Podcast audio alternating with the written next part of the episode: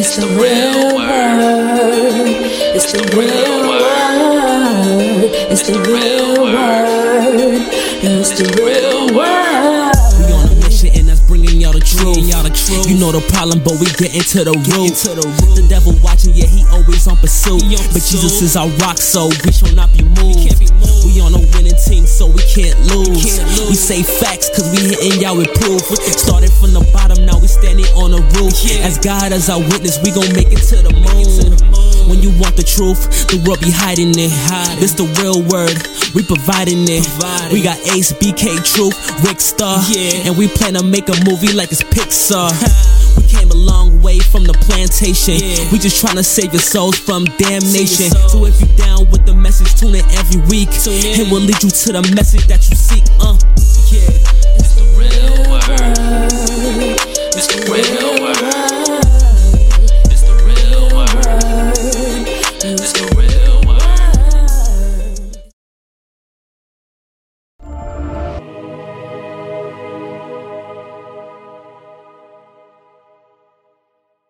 to the Real Word Season 8, Episode 3. Shout out to everybody who's been watching. Shout out to everybody who's been supporting. Shout out to everybody that has helped us to get this far so far. Again, that's Season 8. Who would have thought that we would have gotten so far? Remember, we started back in 2018. RP to Kobe. So, I'm your host, Rickard Gina. Well, I'm here with my co host. Introduce yourself. You already know it's the one and only AI in the building. I'm your Instagram. Ace Urban 11. You know if you ain't know 11, it ain't me, man. And it's a special day for him. It's his birthday. Happy, happy birthday. Hey, celebration. Happy birthday. Hey. How old are you now? No, I was born, I was born like Kobe, but you know, he's 25 now. okay. Aye, I aye, that, I that. And I'm here with things for 25. facts. That's what's up, man. And we're also here with my other co-host. Introduce yourself, gentlemen. Hey, it's Kimmel Hall, you know. I'm, I don't got BK Truth no more. I had a phone issue, but Big sense of- rabbit. actually, I got a song out right now. Um, I want to Yeah? dance with you. Oh, where? Yeah. Okay, okay, okay. Yeah. So we're gonna play Some that. Afro soca, you know. No, no features, nothing. No, no features, man. Oh, straight single. This is this is personal. Okay, okay. And we have a special guest for you guys. You see him up on the screen, all the way from Cali. Introduce yourself. hey. Rickard, thank you. It's a pleasure to be here. My name is Robert Yoho. I'm a retired physician, and I'm going to tell you about healthcare corruption today. Okay, All okay, right. okay. We're gonna get a little bit spicy. A little get spicy. So I got questions, man. I got let, let's, let, let's keep it calm, fellas. Okay, so let's let's dive more deep into your history. You said you're a retired physician. Tell us about um what school you went to, your medical background, and what you practiced and for how long. Okay, so we could go back all the way to Boy Scouts, where I was an Eagle Scout, but I don't think it's all that relevant. what I've done the last four, ye- four years since I retired was uh, develop my ideas about how corrupt medica- medicine is. And I, I studied and I studied, and what originally, uh, you know, I was actually a cosmetic surgeon. I did training, some training in internal medicine and also in dermatology. But I ended up my career, the last 35 years of my career as a cosmetic surgeon. So, So plastic Ricardo, you know what the you know what the TNA business is, right? No. Explain. Okay, well, I'm going to let your listeners sort of figure that out on, on their own because this is a GP uh, podcast, right? TNA business, that's what I was in. One of them. Oh, okay, okay, okay, okay. AWS, okay. So, Okay. so anyway, I was KFC, women's KFC, bodies. KFC. The TNA. Yeah. Okay, so, but but my story is that I am Rip Van Winkle. I was asleep for my whole career, He's the my whole life Brian. until five years ago. Yeah, And five years I, I was ago- just about to say. Five years ago, I woke up Breeze, to you what was up going this on, and the landscape had changed utterly. I mean, it was just it was just a mess. There was all this all these payoffs by um, these huge medical corporations. The doctors were sort of all bought off. The standards were bought off, and I I I couldn't believe what they were doing to people. I mean, they were they had 20% of the whole country on psychiatric medications.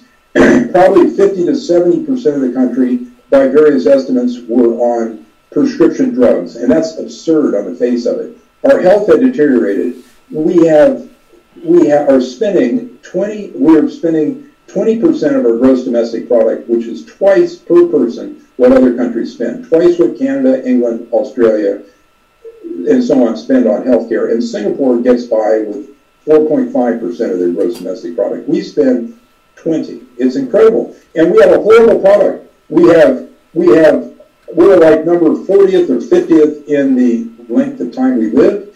And we have all kinds of chronic diseases. We have obesity. We have all these autoimmune diseases. It's terrible.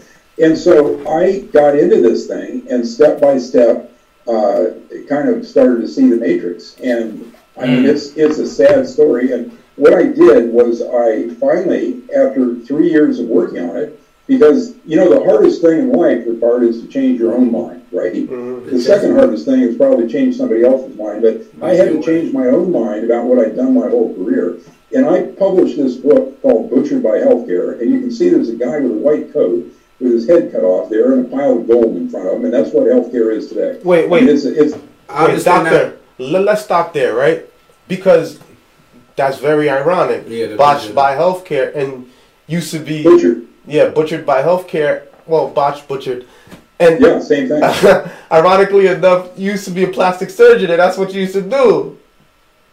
Well, plastic surgery is sort of outside, or cosmetic surgery is sort of outside the usual income stream, uh, or at least part of it is. The kind that I did, I didn't take any insurance payments, Oh. but the real money in healthcare and So you took cash is to payments. get paid by insurance companies. Mm. Uh, I, I now, was I was a cash practice, you know, Oh. and I I got paid reasonably well, but it was it was very difficult. I mean, there was a lot of problems. And Rickard, if you had to guess about my problems, mm. it all boiled down to one thing, What's that? and? I'm going to tell you what it is. You, I want you to try to guess what it was. Money?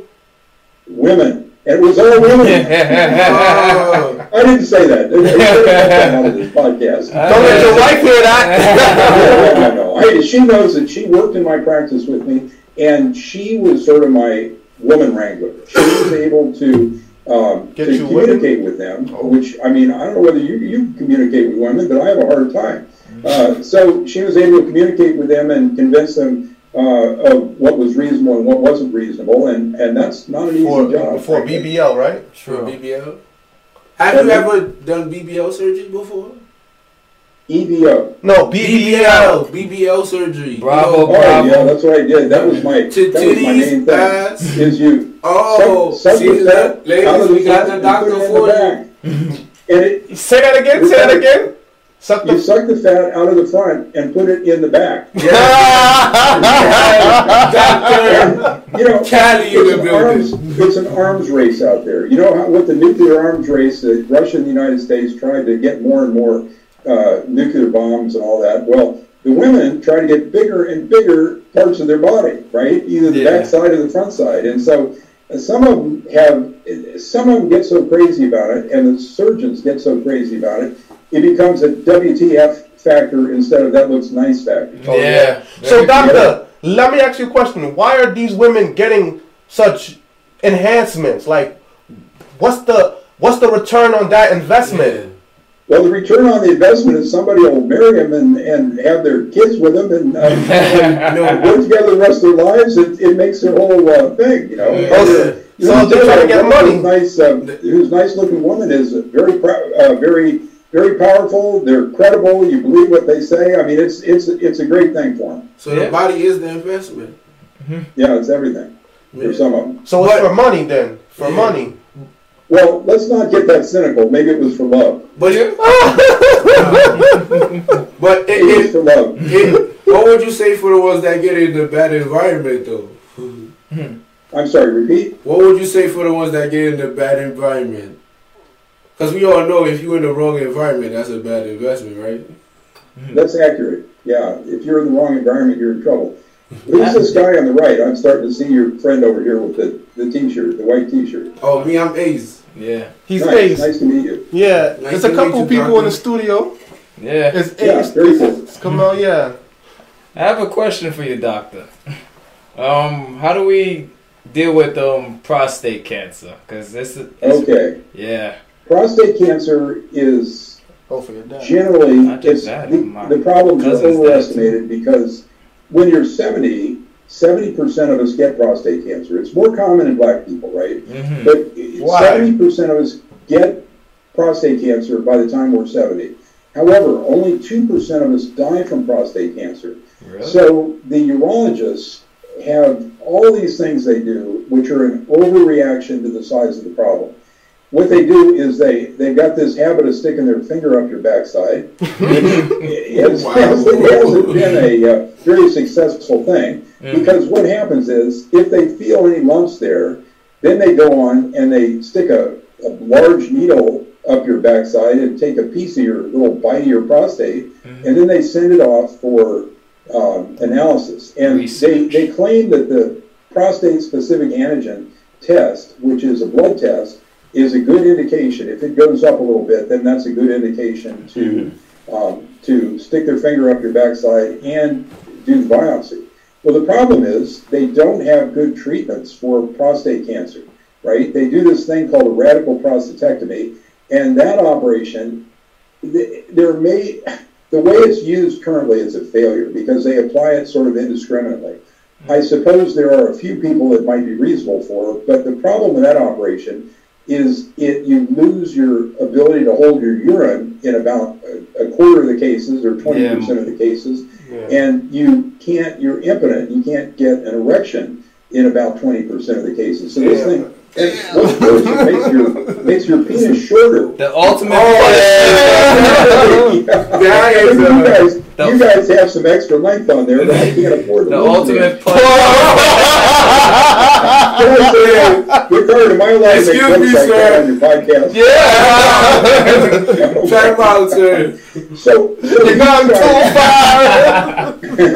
Was that too far? Yeah. It's all right, man. guys, to get back serious. Yeah. Um, they have this treatment for uh, metastatic or spread prostate cancer, which is another disaster called Lupron, and that is a testosterone blocker. So what happens, you guys, if I blocked all your testosterone? How do you feel? We And won't be does that do men. Your lifespan. We won't be men. Yeah, we won't be. Men. It makes you feel terrible, and you live long. You live shorter period.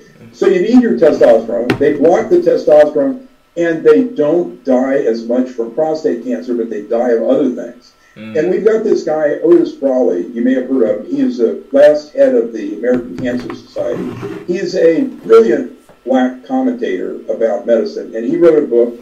Um, let me see if I remember the name of it. It's, uh, it's anyway. So he wrote a book, and he thought that we're using far too much Lupron, and that probably if we didn't use all that testosterone blockade, the people would they would die more of prostate cancer, but on average they live longer. You get it? Wow. So it's prostate cancer is a real conundrum, and if if you or your loved ones have prostate cancer, Mhm. I would recommend picking up. And you can get this. I'm not laugh at me all you will, Ricardo. I'm not a money making machine. I break even on all my. You're not a money making machine. You sure? No. Dr. I'm, Miami. I'm, Oh, I'm trying to. My I'm fault. trying to help out. I And hear Dr. a long Kennedy. career. Okay, okay, wait. This Look thing at is three dollars on Kindle. Mhm. Okay, my other book is three dollars on Kindle. Okay. They're cheap. oh, You two know, books. So if you if you have prostate cancer or somebody, read Butchered by Healthcare first. Read the section that has to do with urologists and prostate cancer, and start looking. And and I've got 500 references in there. Look look deeply into it before you make any. There's no freaking emergency on any of this stuff. I hear. Cause um, my father and also my wife's father, she they both had their like natural herbs. Um, my wife's father, he lived for 14 more years after finding out he had prostate cancer off natural Yeah. herbs. No, none of the um chemo and so on. My father, Almost, hmm, he's still going on 20 years so far with it. yeah. Almost, we almost all get prostate cancer. You guys are going to get prostate cancer, but if you leave it Not going to wood. Come on now. Well, I'm not you trying to wish you're that young- upon You're all my young life. dudes. Yeah. When you're 70, I'm 68 now. When you're, I'm sure I've got prostate cancer, but I'm not letting anybody stick a finger up there or do anything else. That's, that's your pride. Keep that pride, brother. And you don't know until they tell you, anyways, until Yeah. you diagnose. The same thing with psychology. what they do is they draw this blood test, which is not very good, and they use that as an excuse to stick the finger up there and then biopsy. Mhm. And for the most part, this is a futile effort. It's, it's not a it's not a good thing. It, it basically causes more trouble than it helps. Okay, that's good to know. Right? Yeah. Thank you for that. So it's more Yeah, ben- you're more beneficial. But yeah, other earlier, Dr. Yo, you said something about you're not a money maker, and I said that's not true because you used to do cosmetic surgery, and from doing that, you they would become money makers off the work that you made on them, Or the work that them you did on them. Yes. and you made money The off them women, the women are money ma- making on the work I did on them. Yeah. That could be true. But you make money too. You had a very big impact I don't think, I don't think I did many hookers, Ricardo. Wasn't in there. You never know, You know, especially especially you had a cash business. Everybody's selling something. So it's like you got straight That's profit. yeah. You didn't have to deal with no taxes. I mean, So, so yeah, I, I mean, I had a great career, but I've been retired for three to four years, and Yeah. so, you know, I mean, I made enough. I didn't get rich. I made enough, so I, with the, my social and all that, I, I, I Retire early. You know, and I, my wife, my wife and I live. You know, we we're not jet setters by any means. You know, yeah. You Yeah. live very comfortable. yeah, we're comfortable. Hmm. But I'm, I'm doing something that's important, and I'm trying to I'm trying to educate Educate the people masses. About medical corruption and more uh, specifically, I'm interested in educating them about what we're going to call the fungus, right? The fungus among us. So what if they come which after is- you though? What- Like they come to take you out? Well, Rickard, if there if people in my age group can't stand up and tell the truth, Mm-hmm. who can? What do I have to lose? True. If they knock me off, I've lost ten years of my life. Mm-hmm. you know, and I, I, I basically I don't think there's a lot of that going on. I think if we lived in another country, maybe. But in this country, there are a lot of people like me that are standing up and speaking out, Yeah. We need and that. and they, you know they're not going to take out all of us. I don't think. Yeah. I mean, we'll see. you The you, you ain't make been that taken joint like I'm. I'm obscure. You know, I'm I'm a I'm a small animal. I'm a smaller animal than you guys. I You guys appreciate that you huge wrote a book. I mean, I, my podcast's only gotten maybe 8,000 downloads total, and I've done 50 episodes. That's not bad. I mean, that's a good Even though it doesn't sound very good to me. No, that's not bad. That's that's He- decent. He's used to bigger numbers, so. I think I just got a pat on the head from your associate there, Ricardo. Man. All right, so tell us more about why you you you're so passionate about this because every time I speak to you, you're so passionate about it. You just go off on the subject. So tell us why. Okay, And remember the So- codes, please. The code. so I got started, I got started, I was just, you know, shuffling my way through life, and I was doing these boob jobs and liposuction and the, the what do you call it, the uh, fat transplants. BBLs. facelifts. And I was nearing the end of my career, and for the last 10 years before I retired, I prescribed hormones, right? And I got interested in this, and I here here's the book I wrote about that. It's called Hormone Secrets, right? And hmm. see this mask on the front of this book. This is a four foot mask that I found in a Mexican restaurant in Houston.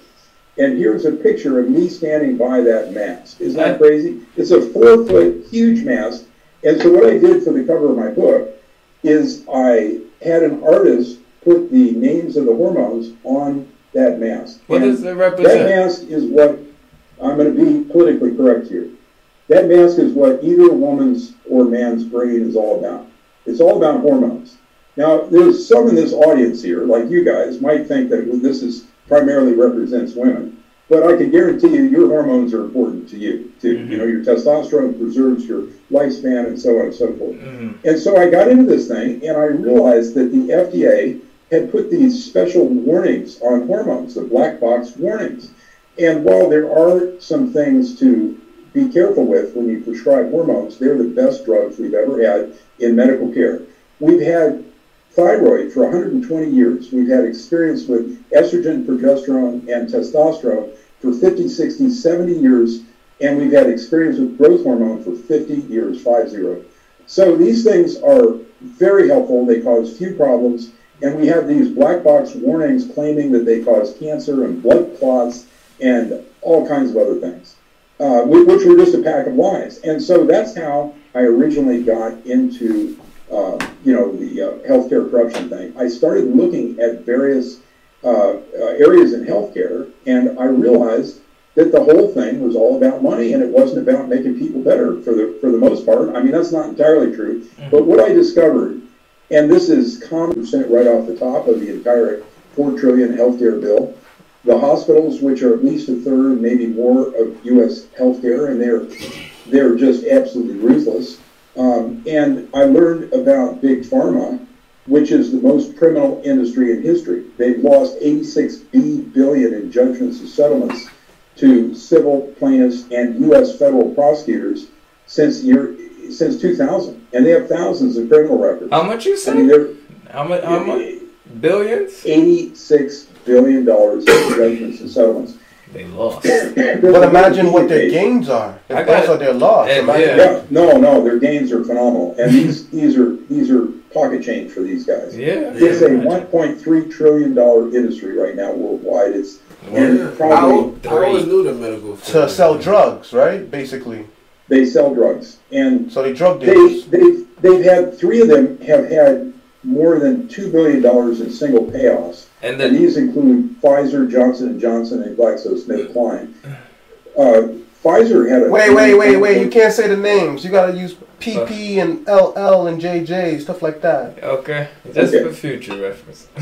Allegedly. Allegedly. yeah. No, this is no allegedly. I know, I know, but we gotta say allegedly. Yeah. Because we don't know. Well, I would say allegedly if there if there if it wasn't well documented. This is historical. I know, but you know, The The Facebook. the overlords.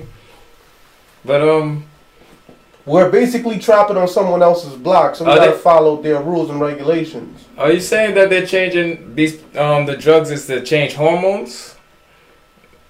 Well, I'm saying that the hormones are run down because they want to sell patent drugs that are much more expensive. Okay. See, hormones can't be patented. That's the main thing. okay. Why not? It's the law. It's part of your. Your they can be patented if they're not natural. If natural means they're part of your natural biochemistry in your body. Mm. But but anyway, so they they run these things down, and I mean it's ridiculous. I mean th- these are some of the best drugs we've ever had. I mean the, the if listen to this story, you're not going to believe this, Ricardo. Mm. If we put all the women over 50 on estrogen, it would prevent 85% of the Alzheimer's. Just think about that. Now that you're not going to believe without looking at the references. So what I did in Hormone 85. Secrets, I put an appendix in there with 75, ref, uh, 75 references about what I just said. Okay? Now it may not be strictly true, but it's close to true. And we don't use estrogen as much as we should. It's outrageous. And, you know, Alzheimer's may be the most expensive disease in America if you count costs of long-term care. Yeah. I mean, it's crazy. It's Nice. everybody has a auntie or someone who has Alzheimer's. yeah, my grandparents had them. I'm So, what's stopping people from taking these hormones? Like who? Like what's stopping them? Well, now the way the doctors work is they, since the Affordable Care Act, uh, everyone's kind of gotten into being a corporate doctor. Hmm. There are few independent doctors anymore, and we have we now have these standards of care that are developed by um, the drug companies, essentially, through doctors that are paid off. Now, I know that sounds like a big stretch too, but that's the way it works. They all have these quote conflicts of interest. In other words, they're on the freaking gravy train from the drug companies. Now, psychiatry is a perfect example of this. We've got this thing called the DSM. It's like a yellow uh, kind of a Bible of I'm familiar. things are. You've heard of that? Yeah, I'm So- actually a psychotherapist. yeah, oh, you're a psychotherapist. You know all about it. So that thing is developed by doctors on the pay of big pharma, Yeah. almost entirely. And it's jokingly called the billing Bible because it defines, you know, whatever whatever crazy nonsense they, they put together for, uh, you know, for a diagnosis. Basically, And- you have to diagnose a client in order to get paid by insurance. Yes, exactly. And the diagnoses are absolutely constructs. It could change at any time. You probably are aware of this, Ricardo. Yeah. they almost have no placebo control. They almost have no sugar pill controlled trials for any of those, you know, Prozac, Ritalin, atypical antipsychotic like Zyprexa. There are almost no placebo controlled trials for those drugs. And so what, what we have is we have a group of people who are operating autonomously, and that's the psychiatrists, based on their word about what's going on, with no science behind it, and they're prescribing some of the worst drugs we've ever had. They're tremendously addictive. They don't have opioid-style withdrawal symptoms. You know, you don't get the sweats and the shits and all that stuff, but they are. You get tremendous anxiety and depression if you try to withdraw from these drugs. It takes months to years to get off of them. And if you've been on one of these Prozac-style drugs, SSRI-style drugs, for years, it's almost impossible to get off of them. I mean, it's just you might as well just forget about them and take the damn things. I have a question about a drug that's you know blooming in our area. Um, marijuana. I feel like whenever something starts becoming legal, it must be good for the healthcare society. You know, what what is the thoughts on marijuana and hormones and so on, or depression? Well, I, you know, I'm no, I'm no expert on marijuana, but I, you know, it's my belief that the studies on marijuana are done by people with a great interest in marijuana. So I, I, I think that it's not as credible as everybody gives it credit for. And I think that if you, if you have limited, limited means and abilities, you're smarter to stay away from something that might take a little bit more out of you. You, you know what I mean? So I, I'm not, I'm not a real big fan of marijuana. Mm-hmm. Um, so, but you can find all kinds of studies and everything else that say it's, it's miraculous, and Yeah. particularly for chronic pain. And it probably works pretty well for chronic pain. Mhm. Uh, but I think it's, I think it, all these drugs take something from you. You, you know what I mean? In other words, they, they, they cut off a corner of your personality, and, and marijuana must do that to some extent. It's mild compared to a lot of other things. I mean, certainly we don't have the fatalities from marijuana that we have from alcohol. Yeah. Um, but, uh, you know, so that's just 10, that's my 10 cent opinion on marijuana. I'm sorry, it's not worth much more than that. No, I appreciate it. Mhm. You know, you have years of experience, so uh, I would take your advice. What made you retire from being a doctor? Because I see now you put retired everywhere, even on the books. So I had, I was 65, so that's the average age of retirement of uh, physicians. Um, but Oh, you don't I- look You 65. know, throughout, what's that? You don't look I'm 68 actually. I'm Wow, 68. you look good for My- your I got some, I got some hair dye in there, guys. oh, And there's also some hair transplants. See that? Those are transplanted. Oh yeah. Otherwise, I wouldn't have any hair in the front. Oh, Okay. And I'm on hormone replacement, He's which a also helps. oh, hormone replacements. Oh, so you Yeah. take the hormones for yourself. It keeps you younger. It definitely helps, and I'm convinced it helps you live longer, and it helps you maintain your muscle mass and all the important things about being a man or a woman. Um, hmm and it, I tell you, it's helped me a lot. But the the experiences I've had with women, they've been near miraculous. I mean, I could I could read a couple of my uh, testimonials from Hormone Secrets. if you want to focus on that, I mean, it's it's it really is amazing. We- you know, I gave, I had a cosmetic surgery practice, so I gave them a chance. By the time I quit, I, all my patients were over 50. And so these women were just being tortured by the change of life. And so I, I gave them a chance to try hormone therapy because what I would do is I said, look, you're paying me for this surgery. Um, I'm going to put a pellet into your belly button area. And if you if you want and you understand what what you're getting and you want to do it, I can get rid of your hormone um, lack of hormone symptoms for a few months. And so I offered them that, and the ones that were interested and understood, I tried that, and they they really did well. I mean, it was amazing. No I can. Uh, here's a quote. Mhm.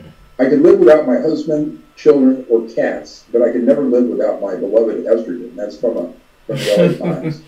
you know, Oh wow. and I mean, this technically, is she the one that I like about testosterone.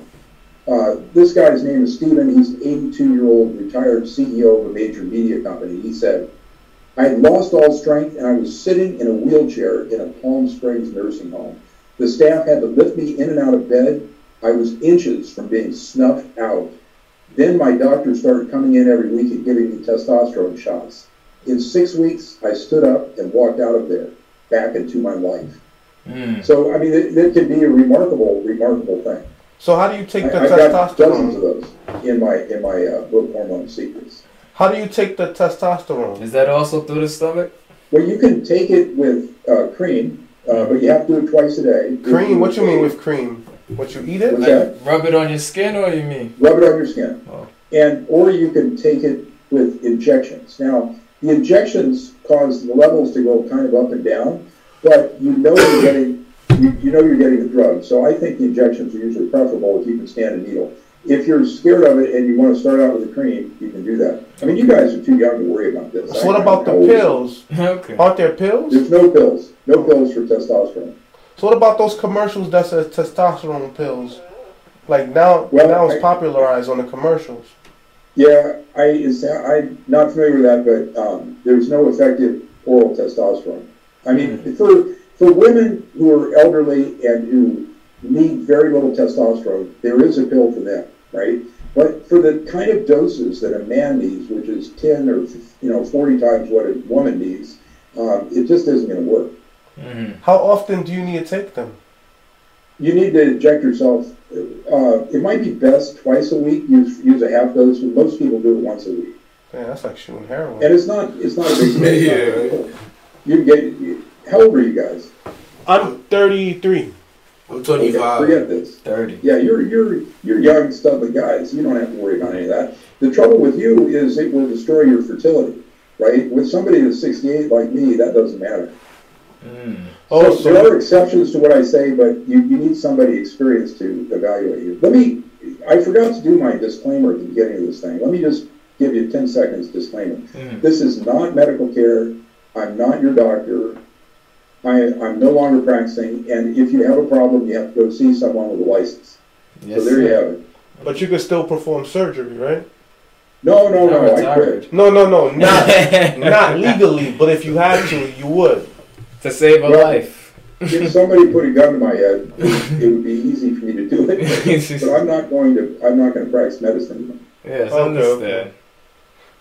Um, any well, you said um testosterone and hormones are well, I'm I'm big on the prostate cancer thing. Um, any natural foods that would just be um good for you in terms of boosting testosterone? Cause Oh, okay, so Mhm. the, the best thing to improve your hormonal health is good nutrition and the right kind of exercise.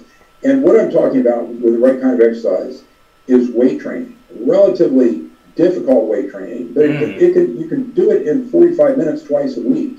You just, it has to be a little intense, and that does good things for your, you know, and you guys Okay. at 35, Yeah. I mean, your, your bodies respond rapidly to that. Mhm. As far as the diets go, you may be aware, and this is in Hormone Secrets. I've got a couple of chapters about diets, right? There, Mhm. There's our our mask, our Mexican mask with all the hormones on it again. any reason Um, why you put um testosterone at the top and estrogen, or any, is just random or?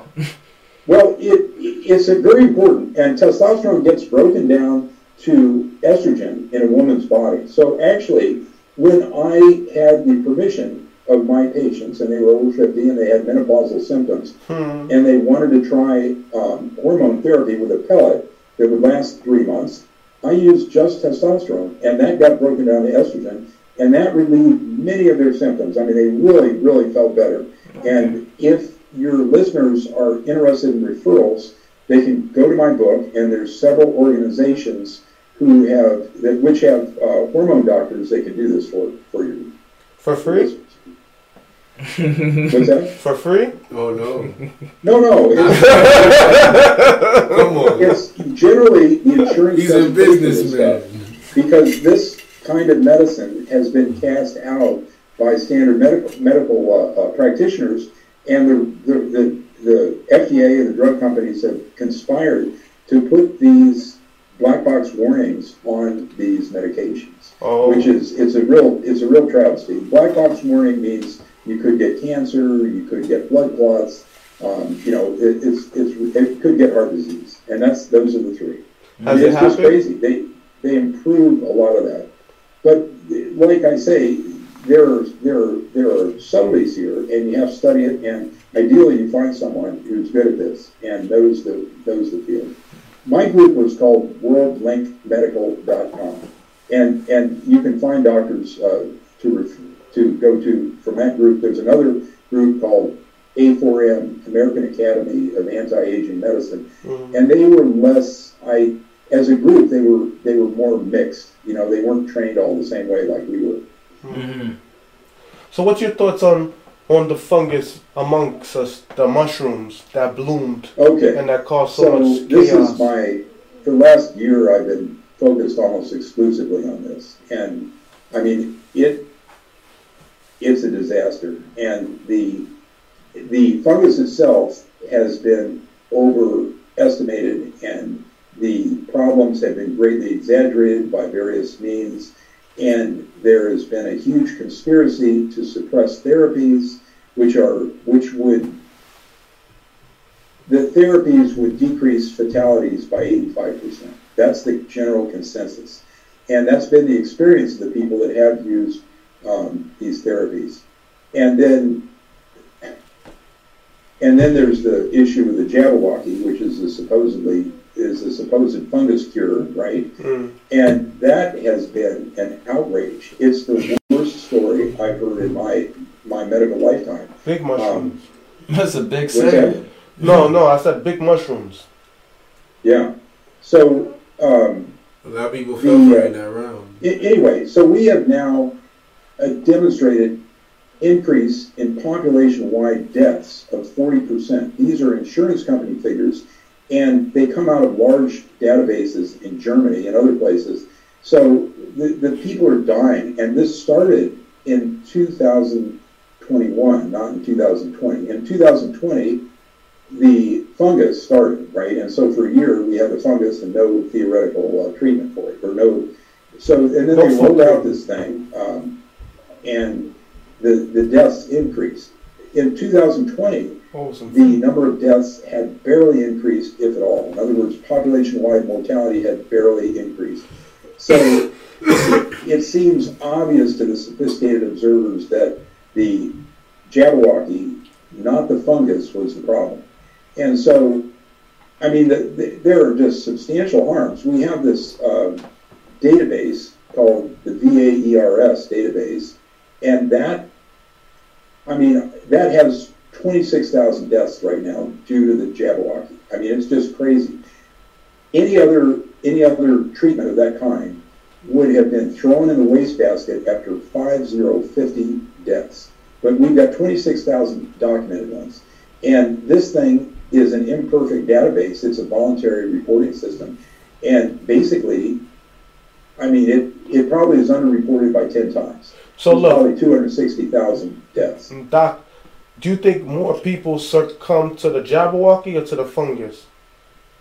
You know, in my mind, I think it's, there's no doubt that the Jabberwocky killed more people than the fungus, but this is very hard to prove. The, uh, the fungus itself has been poorly characterized, poorly studied, and exaggerated over and over. And the funniest thing about this whole thing, I mean, it's funny in a black humor sort of way, is we have i- i- people who are like Winnie the Pooh. Did you guys read Winnie the, Winnie the Pooh when you were little kids? Yeah. Yeah, I have a Winnie the kid. Pooh, Winnie the Pooh went around the circle three times before he figured out what was going on, right? And the little kids would understand what Winnie the Pooh should have realized before. Uh, you know, while while they're watching this thing, by the second time around, the little kid's listening to the story and he says, "Winnie the Pooh, you should know this." Well, we have these these guys, including very influential doctors, uh, Dr. John Campbell, who are finally uh, red pilling on the whole thing, and they're outraged. And it, it- what what it took to get them going was a document release by a, a company uh, that's they're you know the, the company is they're mobsters, and there are a lot of people that have called them monsters. Let me let me quote one of these for you. Oh no, he got the quotes. Peter Rost, who was a former marketing vice president for this company, he said it's scary how many similarities there are between this industry and the mob. Obscene amounts of money, killings and deaths, bribing politicians and others. The difference is all these people in the drug industry look upon themselves as law-abiding citizens. However, when you get them together as a group, it's almost like when you have war atrocities. People do things they don't think they're capable of because the group can validate what you're doing is okay. Mm. And there's another guy. Problem, reaction, solution. What's that? Problem, reaction, solution. Yeah. Another guy named uh, Harry Loynd, who was a Parke-Davis Chaos, CEO, he said, if we put horse manure in a capsule, we could sell to 95% of these doctors. So that's their attitude towards us. But that's true though. People believe Yeah. whatever they're sold to believe. The, the, the doctors are sheep. And I got it. But the people guys, are what then? If the doctors are sheep, then what are the people? We all sheep. We're all sheep. Um, the, the doctors are the most elite intellectual. Intellectually, they're the most elite of any large group in America. There's one million MDs in America, and they've got an average IQ of 130, which is very high. We're very freaking smart, but they are conditioned with years of following the leader to believe the things that they're told, and they're they're they're chickens. They they put they put their careers together with Uh, many decades of work, and they don't want to risk anything, and they're they're afraid to tell the truth, even when they know the truth. But that's every that's almost every person in a high executive position. Nurse. You you know a lot of things that you are not allowed to tell people, especially those at the bottom. You and I both know this. Mm, it's the code. Mm-hmm. And you was part of that at one time too. For sure. Well, I, I was ignorant. Be, before you got to add retired at the end. That's how you put it. Well, you're, you're right about one thing. I'm not a courageous guy because I don't have so much to lose right now. I don't have a career to lose. Mm-hmm. They can't take my license away. You know, I mean, it, it's just, I can tell the truth. That's why it's different when they when you're in the field, I guess. You know.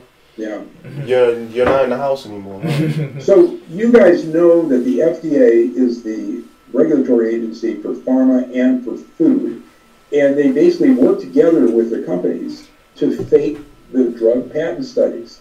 They use all these statistical tricks. They buy off their research subcontractors, and my idea is that a lot of them have some guy with a baseball cap sitting in a basement in Pakistan who's a research subcontractor. Now, I'm exaggerating to make a point.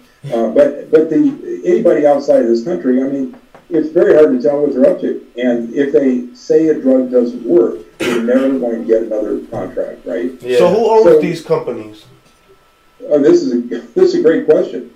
This is this is the you put the needle in right the the, the strangest thing about the whole thing. Okay, so two large equity companies own 25 trillion of the corporate real estate, and one of them's called Vanguard, and the other is called BlackRock. Okay, of I that. know both of them. Pfizer and Moderna, who are, uh, uh, you know, fungus treatment companies, we'll put it like that, these two are over half owned by BlackRock. And the, the, the leader of BlackRock is an I did absolutely the company insanely BlackRock, woke character. Uh, I think his name is Larry Fink. His last name is Fink, but I may have his first name wrong. And you can get online and you can listen to what he says, and he is just absolutely crazy. And he's promoting all kinds of stuff that's bad for small people like us. Mhm. Um, so it, the, the trouble is that these companies, you know, BlackRock and Vanguard, they own each other. So they're essentially a monolith, the two of them. They are, um, you know, it's a $25 trillion asset company. It's Well- crazy. Yeah, they own almost everything. A lot of stocks too in every company. They're the Yeah, main. that's right. I mean, you know, they have majority holdings in, in just about every company you can, you can imagine. And Exactly. I don't know whether they own Even uh, Twitter. Google and Apple uh, majority holdings. Yeah, they but do. They, they certainly have huge stakes in them. You can't you can't buy stocks really without going through Vanguard. No, That's how much stocks they own. Yeah.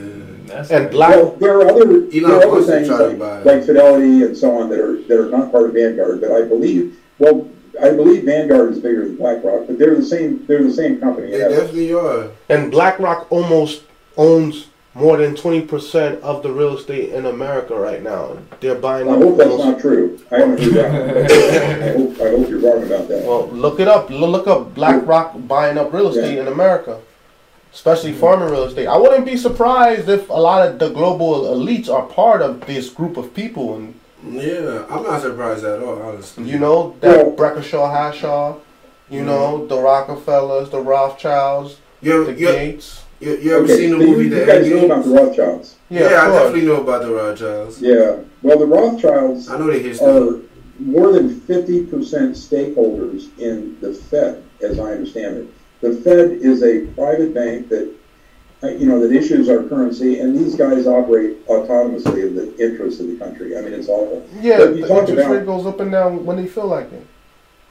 What's that? the interest rate goes up and down when they feel like it. You heard about the six hundred million dollar debt that Detroit purposely put in certain neighborhoods so that black and brown families could lose their homes, and that's why Detroit looks like that now. It was purposely done, social engineering, and it's now coming out. Well, I, I don't think you guys are paranoid because there's a hell of a lot of bad stuff going on. I, mean, I, al- I almost believe anything these days. A lot of these things. Anyway, I was going to bring up this idea of the global predators. a friend of mine wrote this book. Um, Everybody's writing books, huh? Yeah. Global predators. The It's books by, live uh, on. You know, Peter they reading is And fundamental. he's one of the good podcast sources. After you listen to your guys, uh, Rickard's podcast, I, I recommend you go over and listen to Peter Breggin and RFK Jr. Anyway, this guy dissected the thing early, and Talk he figured Hawkeye. out what was going on probably a year and a half ago and published this book. I mean, I was just stunned when I read it. And it seems like a big thing to read, but you can read just the summary uh, timeline at the end. And uh, Doc, let me ask you a question, right? Because last night I was speaking to a nurse, right? And the nurse explained to me that there's almost like a stigma now that a lot of traveling nurses in particular are addicted to prescription drugs and that they've been stealing drugs from hospitals and that's why they don't let them into the count room to count um, medication or The separate nurses? medication. Is that so? Oof. Is there like uh, trafficking going on in hospitals with prescription drugs? Well, I, I can't specifically address that regard, and I, you know, I know there are nurses who get addicted nah. to prescription drugs. Now it's And- PG. What's that? No, I'm No, saying no, no, now no, sorry. it's PG. Go ahead, go ahead, go ahead. You Okay, so uh, you guys are aware of the opioid problem that developed after a single corporation, which was privately held, named Purdue. In other words, Yes. one family owned it. Um, they claimed that this. Purdue, the, the life insurance company? They claimed that OxyContin was not addictive, and they publicized this idea. They sold it to medical boards. They, they paid for the publication of uh, that nonsense into the medical literature, and the doctors were fooled. And what happened was um, the wholesalers, you know, including McKesson and the other two big wholesalers, they jumped on. And so Purdue only ended up selling about 15% of the opioids. But the opioids became promiscuously prescribed, and when you expose an entire population to opioids, you know, like Demerol or heroin or any of those things, or like Mexican black tar heroin, or like OxyContin, what happens is that 5% of us are slaves to that drug the rest of our lives. Yeah. So they were not used cautiously. Now, the good part of that story is after they killed 100,000 people a year in overdoses for, I mean, I don't know, probably five to seven years, um, Purdue was bankrupted um, two years ago, roughly, uh, by plaintiffs' lawyers. Uh, and they're one of only two drug companies that have been put out of business by lawyers. The federal prosecutors have never managed to do it. Um, they're basically, according to a book I read, that, called the Chicken Shit Club. They basically are they they pay off they allow payoffs instead of uh, bankrupts bankruptcies. But they tore apart Purdue Pharma and another smaller opioid company called Insys. They're the only pharma companies that have been put out of business during this whole mess. And this happened prior to the pan- pandemic. Mm. Right before the pandemic. Oh yeah, I Right? And remember so what happened was we addicted a whole nation of people to opioids. We were giving them out indiscriminately, and before that, we were only giving out the opioids to, um, you know, people with cancer pain, terminal patients who were dying, acute problems right after surgery. That was all that they were used for. But then we started using chronically, and they'd give out a bottle of several hundred of these things, and you could smoke the damn stuff. I mean, it was you know they could you could snort it or smoke it or, or take it as a pill. And the Mexicans, uh, black tar heroin came in, and some of those people, as the prices shot up, as the awareness became more obvious in the medical community that they made a huge mistake, the the uh, Mexican black tar heroin was sold sometimes in the parking lots outside of the pill mills. I mean, it's just it's a horrible story. Oh yeah, I, yeah, I 'cause have a it's the summary of it in, in Butchered by Healthcare. There, there are several good books written about it. Opioids have the same chemical compounds as heroin. They said so. They switch in between. So these opioids, they they attack or they they are used by the body in the same way, and they are used by a, a, a little receptor in, in the body called the opioid receptor. I'm not much smart about smarter about it than that regard, but they they tickle that opioid receptor and cause these characteristic high and nausea, vomiting, and withdrawal symptoms. And they're they're usually rapidly addicted. I don't think that most of us are vulnerable to these things. I think what happened was they, they passed it out to everybody, and they made this standard that any, anyone was a reasonable candidate for them for a headache or anything else. And so 5% of us or 3% of us or whatever are vulnerable to opioids, and we all got addicted. And so, and then you're sniffing around trying to find your next hit. You're, you're doing illegal stuff, you sell all your assets and keep to keep your habit going. I mean, that's how crazy it is. Hmm. Like tobacco. Yep. Yeah, it took a while for them to take down big tobacco. It took a while for for big tobacco to acknowledge the fact that they were killing people and nicotine was addictive. Well, you know, the thing about this is, is we still have probably 100,000 overdoses a year in, in America. So we caught the disease, and there's no easy way out of it. I mean, these people are screwed. I mean, they're, they're they think about nothing but uh, but the next the next hit, Keep it real. and it's it. We just somehow are chemically vulnerable to it. But now they got Narcan, the thing that they spray up your nose Okay. if you have. So this is another crazy story. They have, they made up these Narcan-based compounds or similar compounds to Narcan, Mhm. and they sell the syringes to um, addicts, and they sell them to uh, uh, you know treatment centers, and they sell them to high schools and everyone else for four thousand dollars a syringe. I mean, it's just crazy. They patented the ability to sell the That's stuff good. as, as good I mean, it's just it's just Well, nuts. And this One stuff, of thing course, is a flip. it costs around 15 cents if you buy it in a little glass bottle. Fifteen cents blow it to up four yourself. thousand. Wow. Yeah. And so they, they, I mean, there's a lot of nasty stories around the opioids and all that. I mean, that, that it- it's crazy. And then they have the withdrawal treatment programs that have turned into a big boondoggle for pharmaceutical companies too. We have this stuff called Suboxone. You know, you Yeah. guys have heard of methadone. yeah, methadone and Suboxone. Yeah, it basically Yeah. supposed to wean you off of the heroin by giving you Exactly. small, small, But small, Subox- smaller doses. Methadone is obviously it's oral, and you go off methadone. and It takes I don't know a week, ten days to get off. It ta- to get off heroin, it takes three days, right? You get the sweats, you lock them in the room, they're going to come out in three days, and they're going to be a little pale, but they're going to be fine. Oh wow. Methadone is at least a week, might be a month. Suboxone is much longer, and so they actually manufactured a drug that was more addictive in order to treat an addiction. I mean, the, the sensible thing would be to get rid of these people who who uh, have the have the chutzpah to, to give us a drug that's worse than the original drug. In theory, it doesn't cause a high, so maybe it's not as uh, abusable. Uh, but it's, it's Suboxone is a, is a nasty, nasty i- idea, and it's very freaking expensive. Paid for by insurance, of course. See, it all is a web of deceit.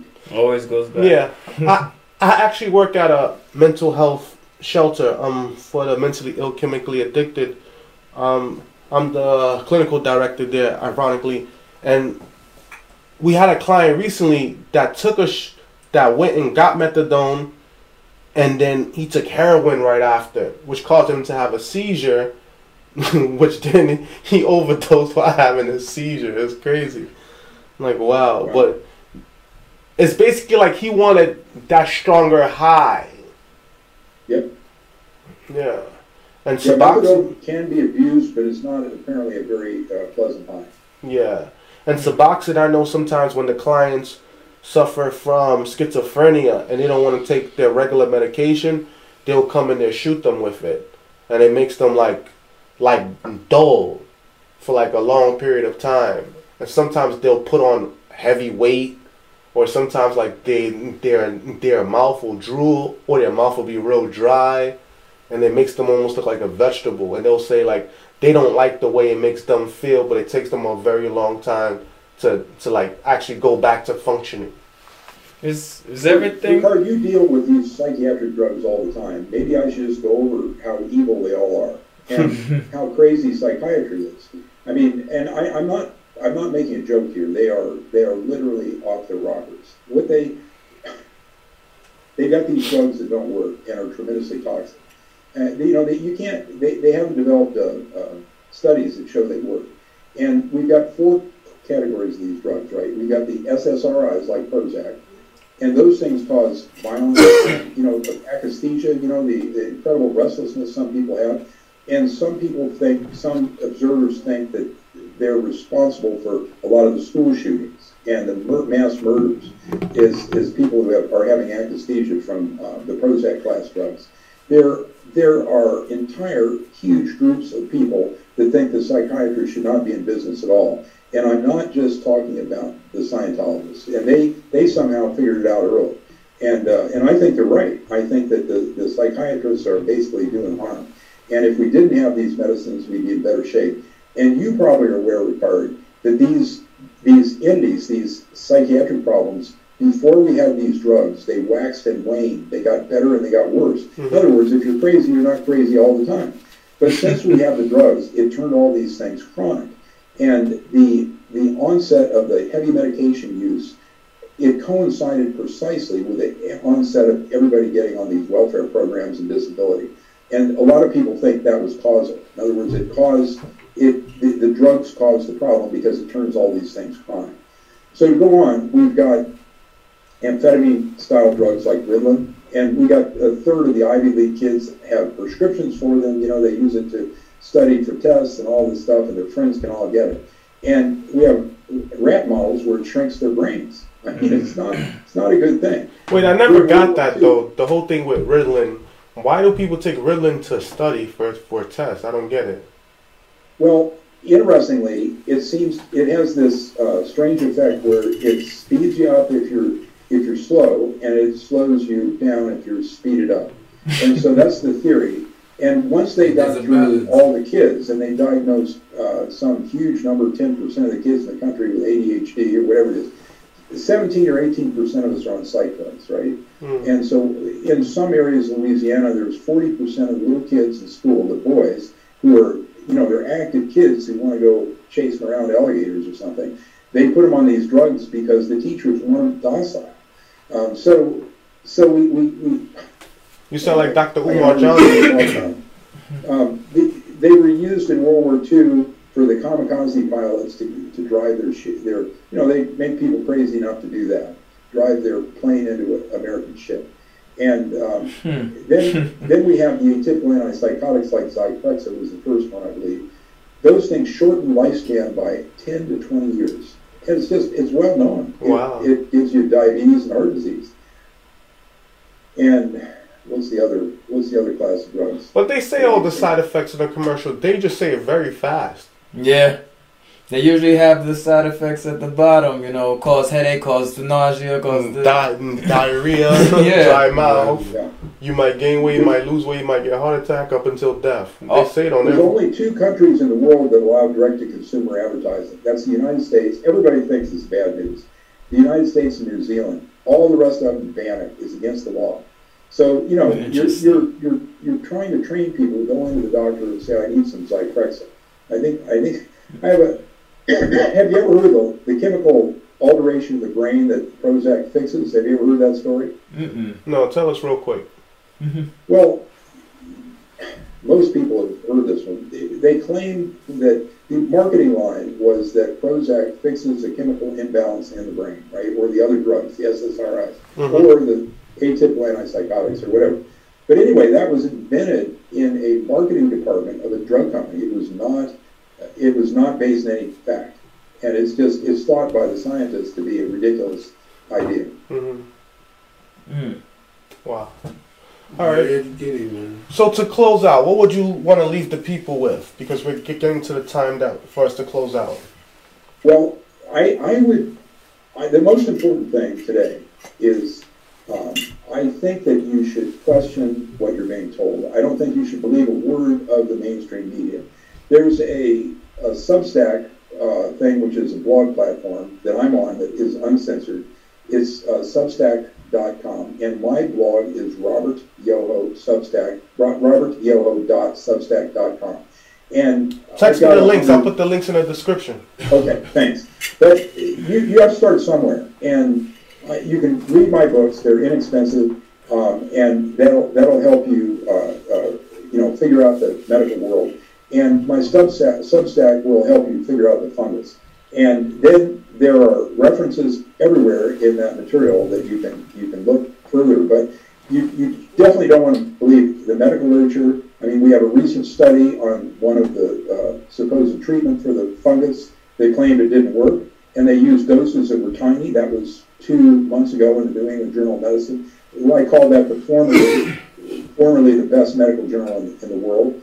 But now it's just a freaking painted whore like the rest of uh, the, the journals. And, uh, you know, they're, they're basically shilling for the, uh, the companies. So uh, I would say question authority. And if the, the, the best people in this world have a strong nose for BS, and I can tell you guys do. And you, you don't believe what you're told. No. You just gotta No, look no. and, and question and be sure of what you're seeing before you before you swallow anything. And I had that even on the right side of the argument, there are there are people that have gone way too far, and they think you know they're all they're practically watching sa- flying saucers coming out of the air and, uh, and attacking it. You know, you you know the story. Yeah, yeah. But you, you've got to carefully filter and find those sources that you like. My books are good, and then uh, the Substack is another great place to, to look. And podcasts are good too because you have an idea of the uh, intelligence and the truthfulness of the people who are talking. You know, you, you just have an interpersonal layer that you can employ. You know, your your your ability to judge people to be brought in, and and you can't t- tell as, as much out of a medical journal article So, doc, you're not talking to somebody face to face. so Doctor Yo, show them your book, your books one more time, and tell them where they can find your books at. Okay, so these easiest easiest. I'm no great lover of Amazon. I like your these black two book cover. you can find on Amazon for three dollars from Kindle. You can buy a hardcover for fifteen dollars or something like that. They're not horribly expensive. Hormone Secrets and Butchered by Healthcare.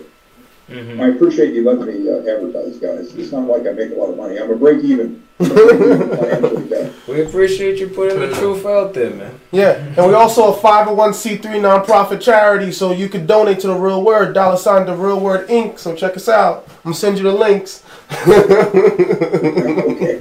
Yeah. All right, closing thoughts, gentlemen. You know, my closing thought is, you know, actually, my closing thought is I really did have an experience in the medical field. But I'm going to just keep it short. The experience I had, you know, I, I had this doctor, and they tried to give me pills, right? And I had my parents with me too. I had my mother. It was my mother, and my mother was like, "Oh, take the pill, take the pill." And I'm like, I looked at my mother then in the eye, and during that age, I already stepped up to my father, so I was like, "Yeah, you're not making me eat this. You're not. I'm not taking this pill just because you told me to." And I knew the culture, but I never took it. But I think I knew. I knew it was like I, I knew a lot of things before my time, but it's just that I ain't know what I knew before my time. But yeah, it's a good thing I ain't take none of them pills. I was to take none of them because I looked at my mother and that doctor in the eye, and I really, I looked at the doctor like, "Yo, you Haitian, you try to give me this? Like, what's wrong with you?"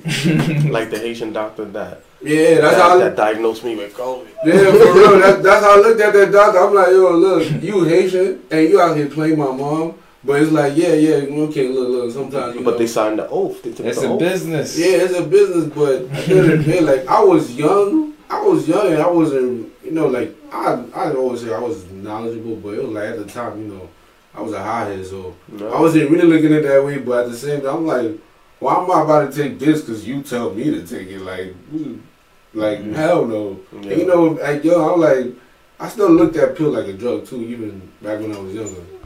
I always looked at it like a drug. I'm like, why am I about to take this? I don't know what I don't know what this is. I don't know the side effects, none of that. Like, I'm not doing it. Yeah, facts, facts. Come on, closing thought. Uh, my closing thought is um definitely you know happy Easter weekend to everybody. And from my perspective, um, faith is important.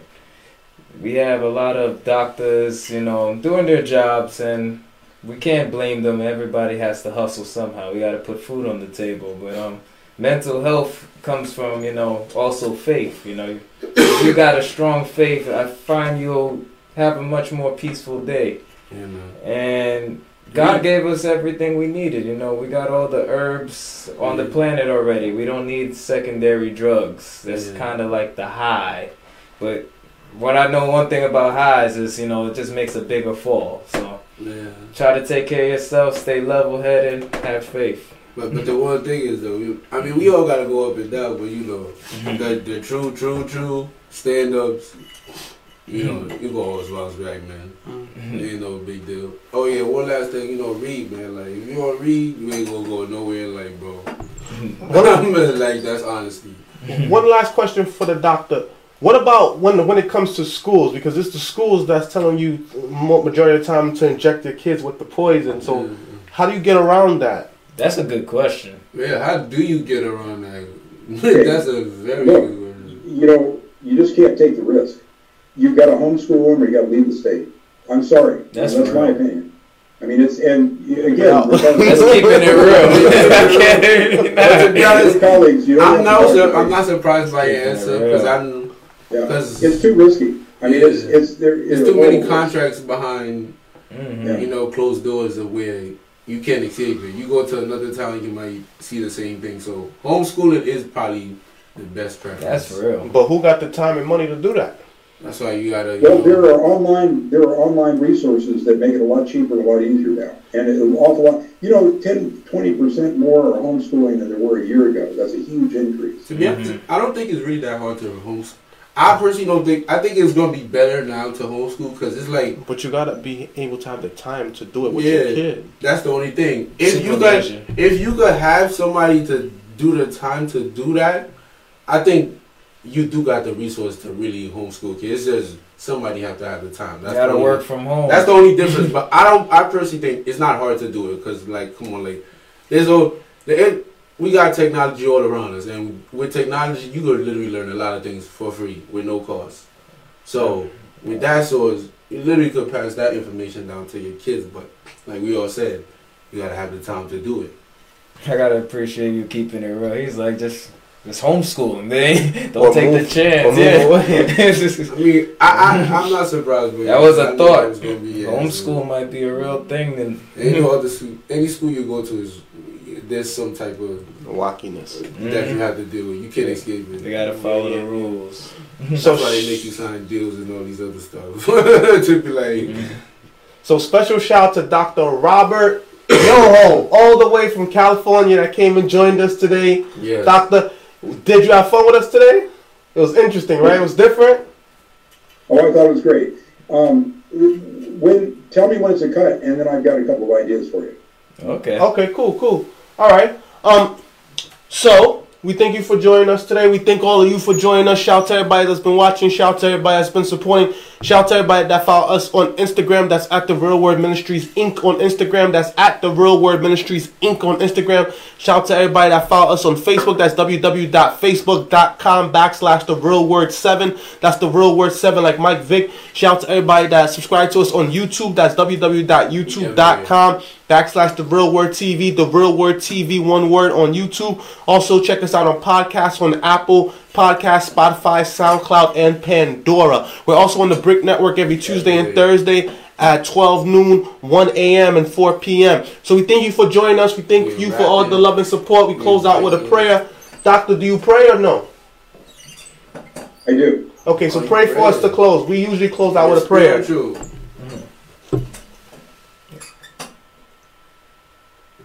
we're waiting for you to pray doctor. I'll let you guys do no the guest always prays that's how we do it it. that's the tradition Well, I want, I want to uh, thank, uh, thank everyone for, uh, for the friendship and the fellowship that we've displayed today, and I, I hope we can uh, go through and be brave and do what we have to do in the future to, uh, to keep our, uh, to keep our, our country and the world uh, free from these horrible problems. Thank you. Amen. Okay, okay, okay. Thank you very much, Doctor. Shout out to you. Stay in touch, Doctor. Don't be a stranger now that you got friends in, in Brooklyn, New York. Yeah. I, look, I really appreciate it. My, my son lives in Brooklyn. Oh, wow. maybe I'll He him does? over. He's a character. Wow. So, and he just went back last night. He was, he was here. Now, we're, we're cut, right? Um, hold on one second. It's the real word. It's the real